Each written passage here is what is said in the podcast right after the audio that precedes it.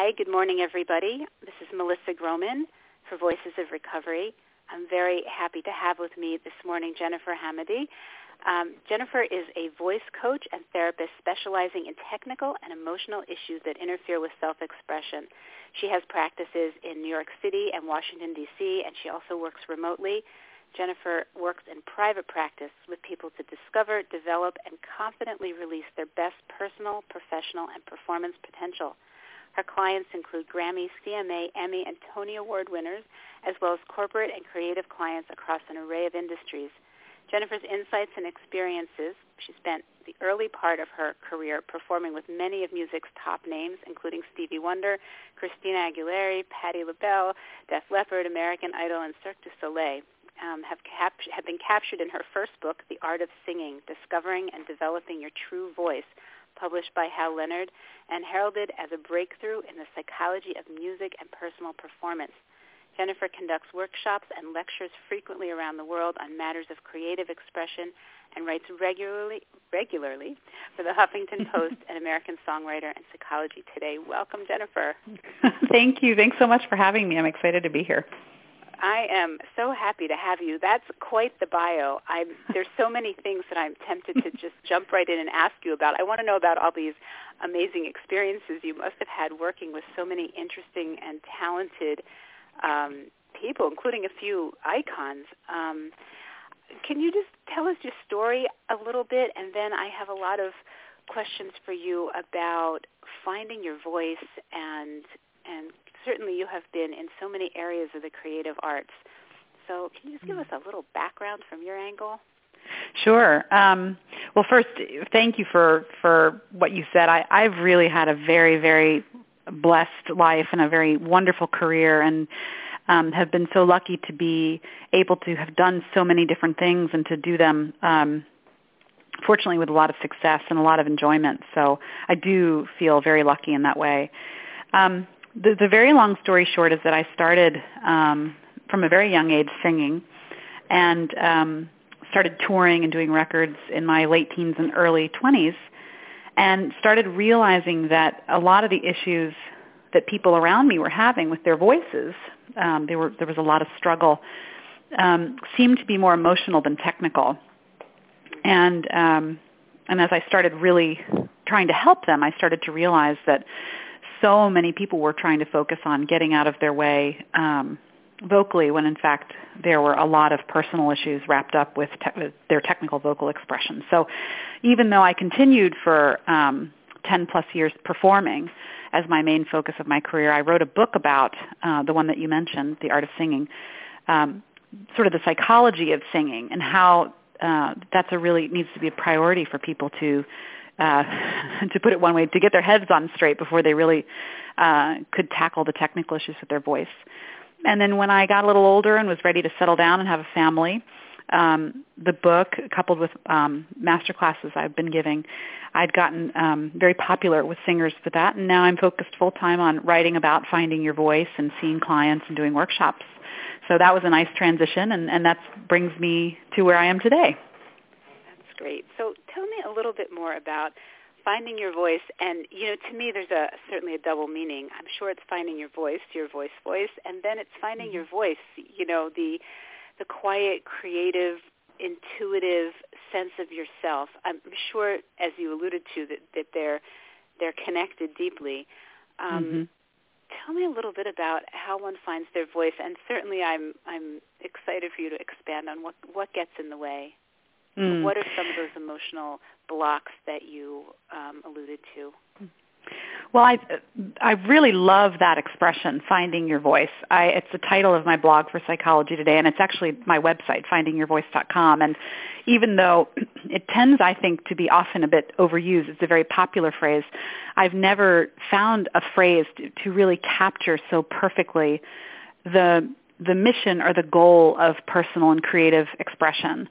Um, and you're absolutely right. There is the notion of finding your voice, your actual voice, your instrument, as well as finding your personal voice, as you said, in the quiet moments. And for me, why the phrase is so perfect is the word finding, to find something. Um, or to discover something. To me, the most important aspect, whether it's personal or performative or um, professional, any any sort of aspect of finding your voice, is really about uncovering something that's always been there, rather than going outside of yourself and trying to learn something or to gain something. I think that um, the most important first step in any discovery is is truly self-discovery. Um, to empower yourself to look and see what have I been neglecting or what have I been missing? What strengths have I yet to acknowledge within myself? Because I find in my work with um, artists and non-artists, um, with, with all of my clients, there's a real lack of confidence when it comes to trying to find uh, their best expression in whatever way that is. And I think that when people start really considering maybe I have most or all of the tools that I need to live a happy and fulfilled life, it really shifts their energy from one of anxiety and uh, nervousness and fear to confidence, which ends up being, as you mentioned, a, a more of a quiet calm that comes over them, um, from which point they really can view the world. Uh, the whole context of their experience shifts from something fearful to something exciting. So, um, what are the things that are uh, that that people are afraid of? What are some of those fears? Um, trying to think, you know, because again, as you mentioned, I, I I do work with performers as well as non-performers, though there are some tremendous similarities. I think that one of the biggest commonalities I see is a fear of rejection, a fear of failure, um, which are very similar. I think that people find uh, that the more they're considering extending out into the world, um, whether it's um, professionally or as performers, you know, larger and more important gigs, or even personally in romantic love and relationships into their communities. People fear. Um, I find that rather than seeing it as an opportunity to be vulnerable, they see vulnerability. They think of it as, as having a pejorative connotation, as something negative. Vulnerable means I can be hurt rather than vulnerability being something that allows me to expand and love and to be loved. So I think part of that comes, um, in my opinion, from our culture today. We live uh, in, in a much more isolated uh, type of environment, even if we're very close to our families and our communities than we certainly did um, thousands of years ago, where we were much more interconnected, and necessarily so. So I think as people, again, um, seek to connect and to contribute, they come up against a lack of skills, frankly, and a lack of tools to know how to do that effectively. And then fear creeps in, uh, which they experience as, I'm afraid I'm going to be rejected or not good enough or fail, whatever those words mean to, to them. And do you have ways that you help people to work with those fears, to get to a point where the vulnerability feels like a way to open up instead of close up? Uh, yeah, absolutely. I think, um, of course, everyone's different, and I'm sure just as in your practice, you know, you, you look at each person individually, and even though we all have toolkits that we draw from, um, I think everyone uh, really oftentimes has a there's a very unique path to the same destination.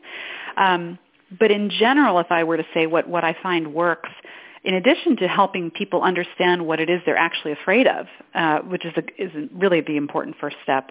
For example, to go on a slight tangent, if a performer is convinced that he or she is terrified of um, the voice shaking or hand shaking or singing an off note, um, to help uh, to help them understand that no, really, that's sort of a symptom of the real issue, which is a fear of being rejected, a fear of not being good enough, a fear of having invested decades into a career that might not work out. So the first step is to really isolate what's at the core rather than just looking at the symptoms, uh, which I think people often tend to do. And yeah. then, go, no, go ahead, please. I was just thinking how I was just going to say that that's just so common and human to all of us is those core feels, fears of not being good enough and how we're going to be seen. But please. Absolutely. And and I think to your point, because there's such common fears when we experience something that so many other people around us are experiencing, we go, "Ah, okay, that's a, a quote unquote normal fear. That must be what it is." And oftentimes we stop being curious about what might be underneath it. Well, why are we afraid of rejection? I mean, again, everything is an individual experience. My perception of what rejection means might become entirely different than yours. Um, but if we stop at saying, okay, I'm afraid of being rejected without really looking at, well, why is that? What does that mean to me? Where does that come from? And I think the most important question on the, along that line is, let's look at the worst case scenario. What am I what's the ultimate thing I'm afraid of? Okay, what happens if I, for example, you know, sing a terrible note or get hired to be the lead in a Broadway show and I'm just absolutely terrible?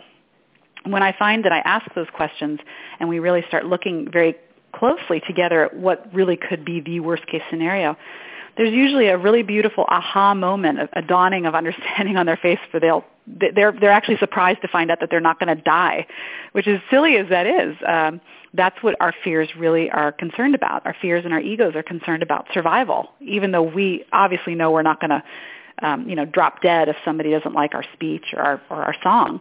Um, on a very fundamental survivalistic level, that's what our identities are struggling for, a sense of actual survival. You know, I find that to be so true, and I work with a, a lot of young women with eating disorders and who are in a lot of emotional pain. And what you're saying speaks right to the heart of that as well. That there's such a fear, and I think again it's very human. We all have it of being, of being um, believing in the worst case scenario that that somehow it, we would be annihilated if we were vulnerable or if we made a mistake. And I have, I love the word curiosity, which you used. I have in my office a big C hanging on my wall. Um, and people always ask me, what's the C for? And sometimes people like to guess the C is actually for curiosity because, you know, you're so um, aptly put it that if we can be curious about what's underneath all those symptoms mm-hmm. and see what it is and unpack it a little bit. And I, I find that many of us, myself included, a lot of the time, somehow believe that that worst case scenario you're talking about is actually going to happen, and that if it mm-hmm. did happen, it really would be devastating. And what exactly. you're saying is it, A, it may not happen, and B, if it did happen, it's actually not so devastating. Exactly. You, you know, you're.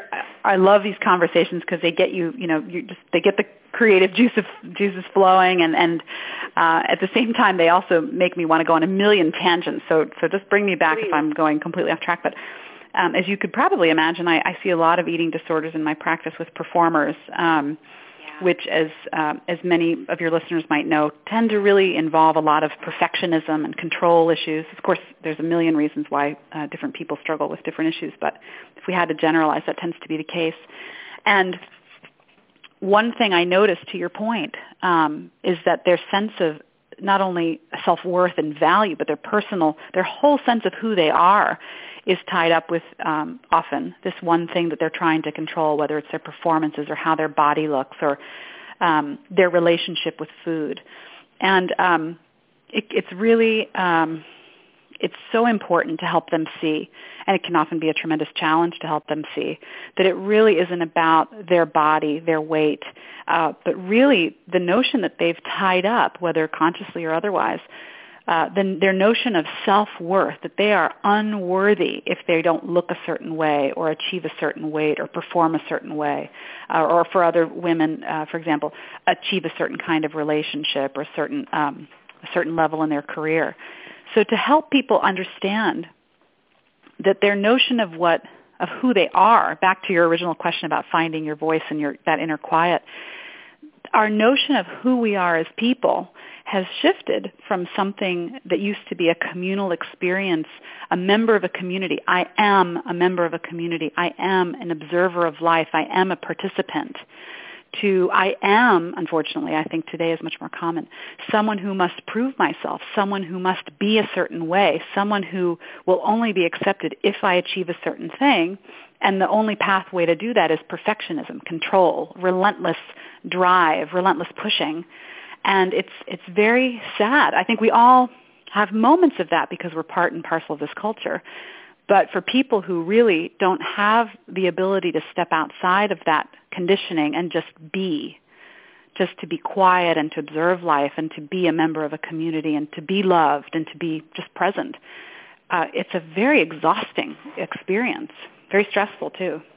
Yes, exhausting is so spot on. It's so the pursuit of that because it's it's endless. Yeah. And I think that disconnecting body image and the pursuit of that perfectionism from your creative voice in order to engage in the arts is so crucial. And it seems like you know it's really difficult to do. Do you have you know any any tips any suggestions for how you know a young woman can start to disconnect from the perfectionistic pursuit and the body image and the pain and tune into what you said earlier, which was so great, which was finding your voice, which implies that, you know, we all have a voice, whether it's going to be applied to song or dance or or paint or clay or, you know, whatever writing, that there is a voice to find, and mm. it gets blocked by these these obsessive pursuits that you're talking about. So what what do you suggest? How does one start to separate the obsessions from you know from one's sense of creative self. Right. Well i think there are a number of things that people can do. I think um, one of the first things that i ask um, my clients to do if it's possible and it's very challenging for um, it can be challenging for young women and men who live at home or still in high school where they're constantly surrounded by um, the influences of their family and friends. But to go on what I would call a media diet, to put away the 17 magazine and the MTV and the this and the that and the TMZ, put, put it all away and just go on a media-free diet for a week or two. Now, for a lot of teenagers, that sounds like torture, oh, but I, I find I love that. Oh, it's it's so true. All the mag, and I'm not saying that they're all bad. I, I'm not, I'm really not a believer in good and bad, but I find that they are marketing driven. Even, uh, you know, I think Oprah does a wonderful job, but I think uh, most magazines and most media today focus on trying to get people to believe that they need to look and be a certain way to be good and okay. So when you remove all of that, for example, I I do that even as an adult. I'll stop watching the news and then when I turn it on again, I'm just amazed at how much fear uh, and how much horror and terrible, you know, just a panic there is. And of course, there there are things going on in the world that we need to be aware of and we should be concerned about. But it's only when you turn these um, influences, the volume on them down, can you start to just have some of that external quiet that then gives you a chance to think. So that's one thing I, I really encourage all of my clients to do, and, and the results tend to be amazing, especially for people, young people in particular, who are constantly on their phone, constantly on Facebook, constantly being given messages, even from friends and family, um, that are influencing their sense of I need to be, I need to be, I need to be. Um, another thing that I think is really important um, when we were talking specifically about people with eating disorders, but the same is true of performers and anyone who tends to um, become fixated on something. Though their experience might not be that they're selfish or self-centered, um, and I don't, I don't mean those words negatively as they're often taken, but though they might not experience themselves as self-focused because they often, uh, I find, perceive themselves to be self-focused so that they can be accepted by others giving them something to do that really does put their focus on other people who are in need can be tremendous. So for example, I'll encourage people to volunteer at soup kitchens or work in um, shelters with the homeless or, or young single mothers, volunteer their time, keep themselves busy with activities that really are focusing on other people and how they can help, which does something, um, which does two things. One, it it helps them to confront in reality, not just in their minds, but in their reality, wow, there are people who, who have, I'm going to say this to you, I wouldn't necessarily say this to them, real problems. These are people who don't know whether they'll eat and starve. These are people who don't know whether they're going to have to sleep in their car tonight. And so I think it can often give them a bit of perspective um, that they don't get um, when they're sort of locked in their own minds wrestling with whether I should or shouldn't eat this thing or whether I should or shouldn't binge and purge. Um, the other thing that it does, self-centered fear, right? Absolutely. And the other thing that it does is it helps them realize that they can make a difference. Yeah. A lot of times, people who are fixated and um, there's there's a lot of a sense of uh, purposelessness that causes people, I think, to try to focus on controlling their body or um, their perfectionism, and that's because I find they being disconnected from a larger sense of purpose and community, they don't know what they have to contribute. So not only can something like this help them to make a difference, even volunteering at a library in the children's department can help right. them realize that they're they're valued and needed in addition to being helpful. Right. So important. Such good things, you know, to get out of all of that obsession and focus on what you yes have and what you can yes give to the world and and find again I love that word finding that you uh, that you have at the core of your work. You know, finding your place, finding other things that are already there that bring out these other parts and get you out from under all of that pain and obsessive thinking.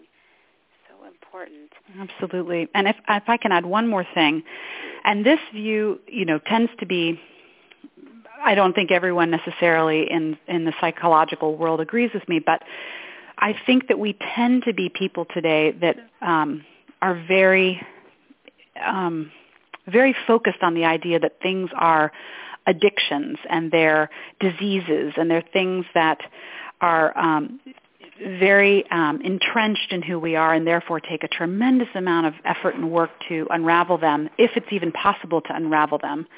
And um, everyone, of course, is different, and certain addictions and certain issues really are entrenched and, and very hard to move.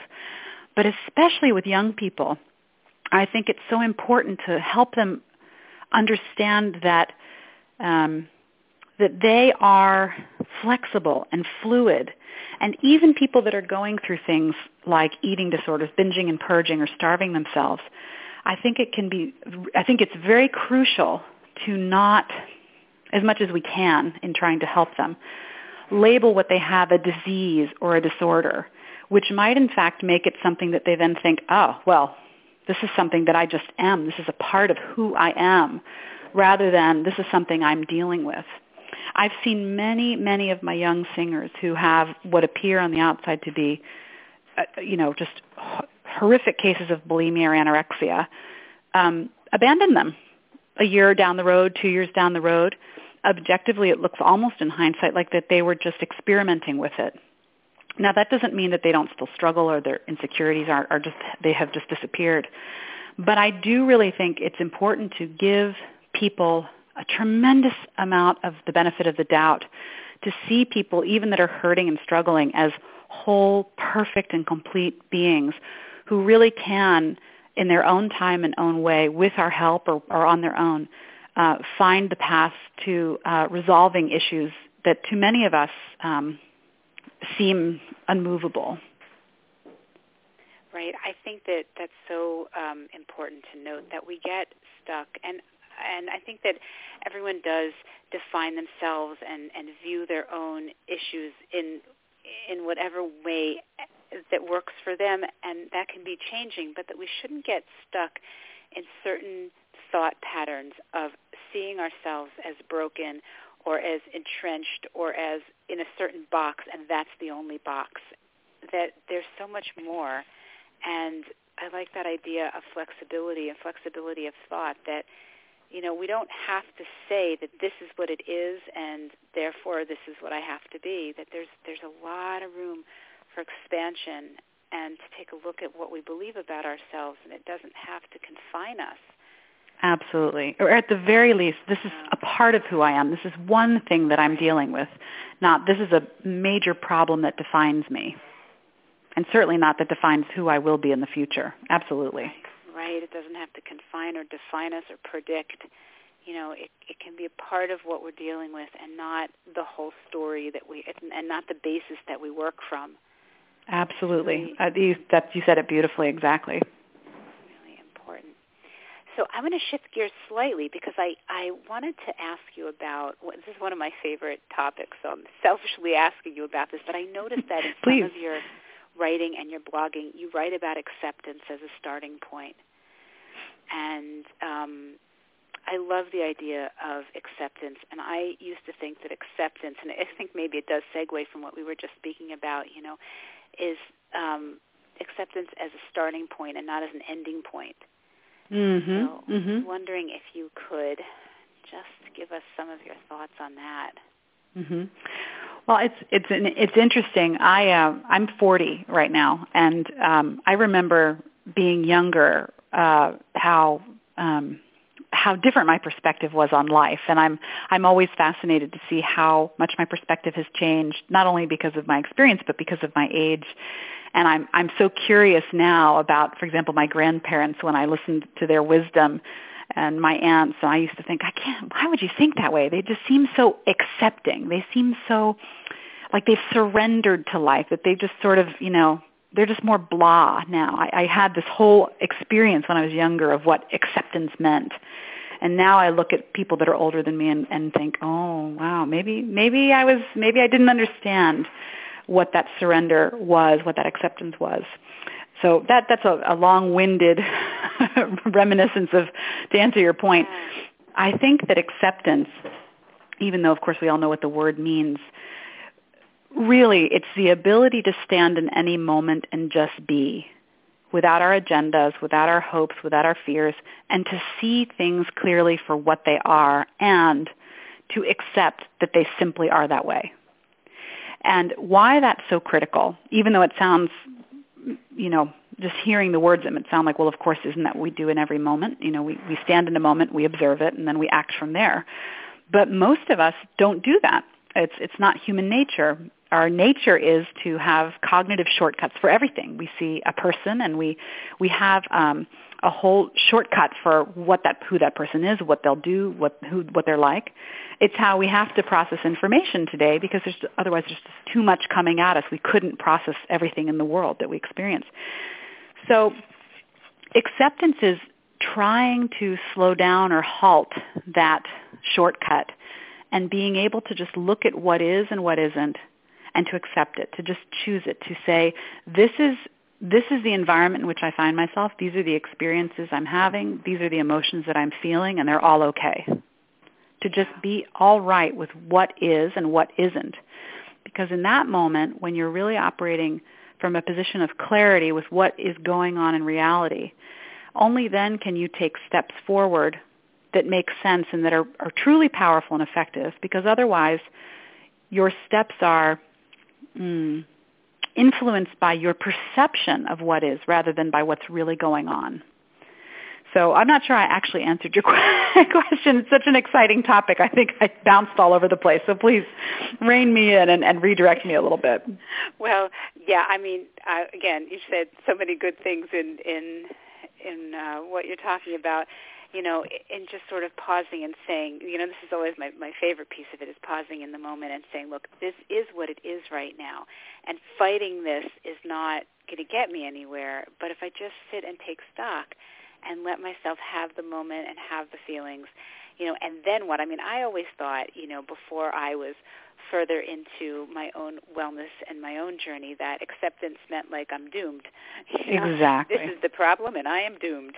Mm-hmm. Um, instead of, hey, this is, these are the circumstances, these are the facts objectively and, and now what? And like you used the word perception which I think is fabulous because you know the older I get, also I'm a little bit older than you. I can claim a little bit, a few more years on you.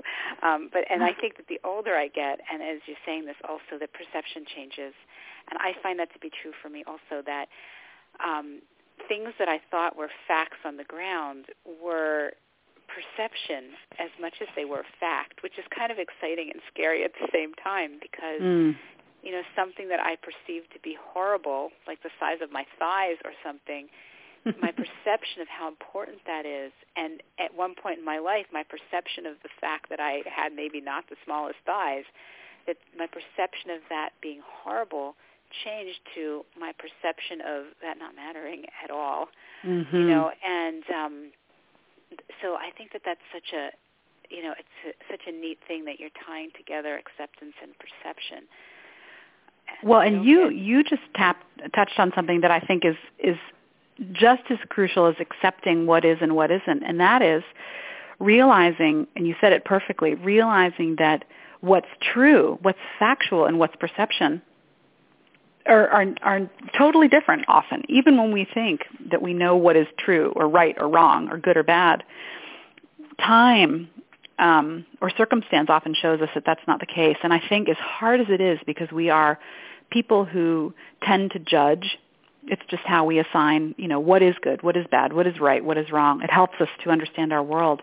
It's a habit. That's a habit that I think if we can if we can limit it as much as possible, it not only helps us to accept as we were just talking about what what is and what isn't in our circumstances today.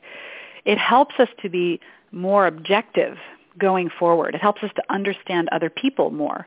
When we're not saying this is wrong, my thighs are wrong, my husband is wrong, my teacher is wrong, my body is wrong, or whatever is wrong, you know, my auditioner is wrong. We can just stop and just say, okay, this is what they said, this is what they feel, this is what's this is what they're doing. And then the emotion, the frustration leaves when we just accept that it is rather than it being right or wrong. And it gives us a lot more freedom and therefore power to react appropriately in a way that creates rather than more resistance, a win-win situation with other people certainly. Oh, so definitely. You know, the, those habits of judging and of you know, to to me it's all connected in some way back to that fear that we were talking about and and you mentioned letting letting ourselves have all of our feelings. And I think you know a lot of people that I work with as well are afraid of those feelings. They just seem so unbearable. And mm-hmm. what's interesting is that what you're saying when we get into that space where we accept people and circumstances for who they are and not put a right or wrong on it and understand that some of it may actually be our perception or as you know that we can kind of find some sort of way of living with those feelings as bad as they are and that they'll pass and also that some of that may be our perception and that they are who they are and it's not as bad as we think it is it's our perception which sounds funny. It sounds like we're saying well your feelings aren't valid. It's the opposite. The feelings are valid exactly. but you know perception kind of makes a difference and there's relief to be had. It seems oh, confusing but true in some way. Yeah, and and to you you said something I was just thinking if I try to tell my 17-year-old client who's struggling with um whether it's eating disorders or you know she's got a, a, a magazine cover shoot that you know don't worry about the size of your thighs. She'd think you were absolutely crazy. Or per- perhaps you've just you've given up on looking attractive. And so it's very difficult to explain to people um, sometimes our perspective the, a perspective that grants us freedom. But again even though we can't necessarily help people understand how we view the world I think we can encourage ourselves and each other to just continue to, to use your word, unpack the experience. Okay, go back a step, go back a step. Just keep looking at why you're having that experience, what's underneath it, what's underneath of it. How could how is it possible? Is it possible for you to feel fantastic about your body and yourself in whatever condition and still desire to work out and be fit and be healthy? And I think a lot of times people don't they, they again they don't allow themselves the time and the space and the quiet required to really um, see things in, in that more broad context to see what multiple things might be possible. I think that we see things as it's uh, you know you view it this way or this way. Again, it's good or it's bad. It's possible or it's not possible. Um, which I which of course is very limiting and, and doesn't doesn't give us much of an opportunity to um, to create freedom. Yeah, you know, and the freedom is something that is so delicious, for lack of another word. And I was also looking at some of your writing where you talk about joy and affinity from problem solving. And I was thinking that there must be a connection between the joy and the affinity and the freedom that comes mm. from, I think what you're saying is that there are internal solutions to external circumstances absolutely. You know, one thing that um, what what you're talking about now specifically brings up another issue I think that's that's so prevalent in our culture and not only in our relationships with other people but within our relationships with ourselves and that is this um, the pervasiveness of power struggles the notion that one person is always more dominant in a dynamic or um, I know we're speaking about performers or, or people with eating disorders, that one, um, one voice or one desire, one tendency is more powerful than another. And again, this, this power struggles are so common in our culture and common in our society that often we, we really don't even know that we're, we're kind of dan- doing that dance until we stop long enough and really, really take a close look at our relationships and our in ourselves to see how how prevalent they are. But yes, to, to come full circle to your point, power struggles in my experience are the absolute death of joy, freedom, your big C, curiosity, wonder, aliveness, and um, and creativity. And the only way to to eradicate them, I think, um, for better or worse, is to sort of go through the fire, to to literally surrender control, to surrender power, to look in a uh, in a relationship that's safe, emotionally, physically safe, for example, with a friend or a husband or a parent, and say, what would happen if I just stopped fighting, if I just stopped trying to win, to be better than this person, to, to dominate this person? And even though our deepest fears might say, "Oh my gosh, I'm going to be run over, I'm going to be bowled over, I'm going to I'm going to have no say," we often find the exact opposite that when we stop fighting for power, when we stop hitting that tennis ball back in that game of power struggle, um, the other person stops too, and then something new becomes possible. Partnership becomes possible. Um, and that the same thing is true in ourselves. When we stop holding ourselves to these impossible standards, when we stop, whether they're physical or, or um, whatever they may be, when we stop driving and pushing and driving and pushing, um, we find that I find with my clients that while there might be a moment of, okay, if I'm going to stop making myself be on this rigid, stringent diet, yes, there might be a little, a week or two where you say, thank God I can eat what I want. But then a balance, an equilibrium is then reached where, you know, when the pressure's off to be perfect, on the other side, the relaxation and freedom that comes in from not being so driven allows you some time and space and freedom to then think about other things and other people and other pursuits, including creativity. So, um, yeah, power struggles. It's really a huge challenge. That, that the lack of struggle and the lack of pursuit actually, and the the lack of that is actually a pathway to creativity and relief. I mean, we, we think it's the opposite. You know, we struggle, and we struggle, and we push, and we struggle. And you're saying, mm, when we stop the struggle, when we allow our perception to be that what we're struggling with may be the wrong way, and we put that down, if we can help ourselves to be open to the idea. And I know that when when young women and, and young men also, I hate to always exclude men, but mm-hmm. my experience is mostly with women. But when anybody puts that down, um, it's amazing what then can come forward in a more calm and authentic way. It's it's a beautiful point, and a point I think we may have to end on. Except that oh.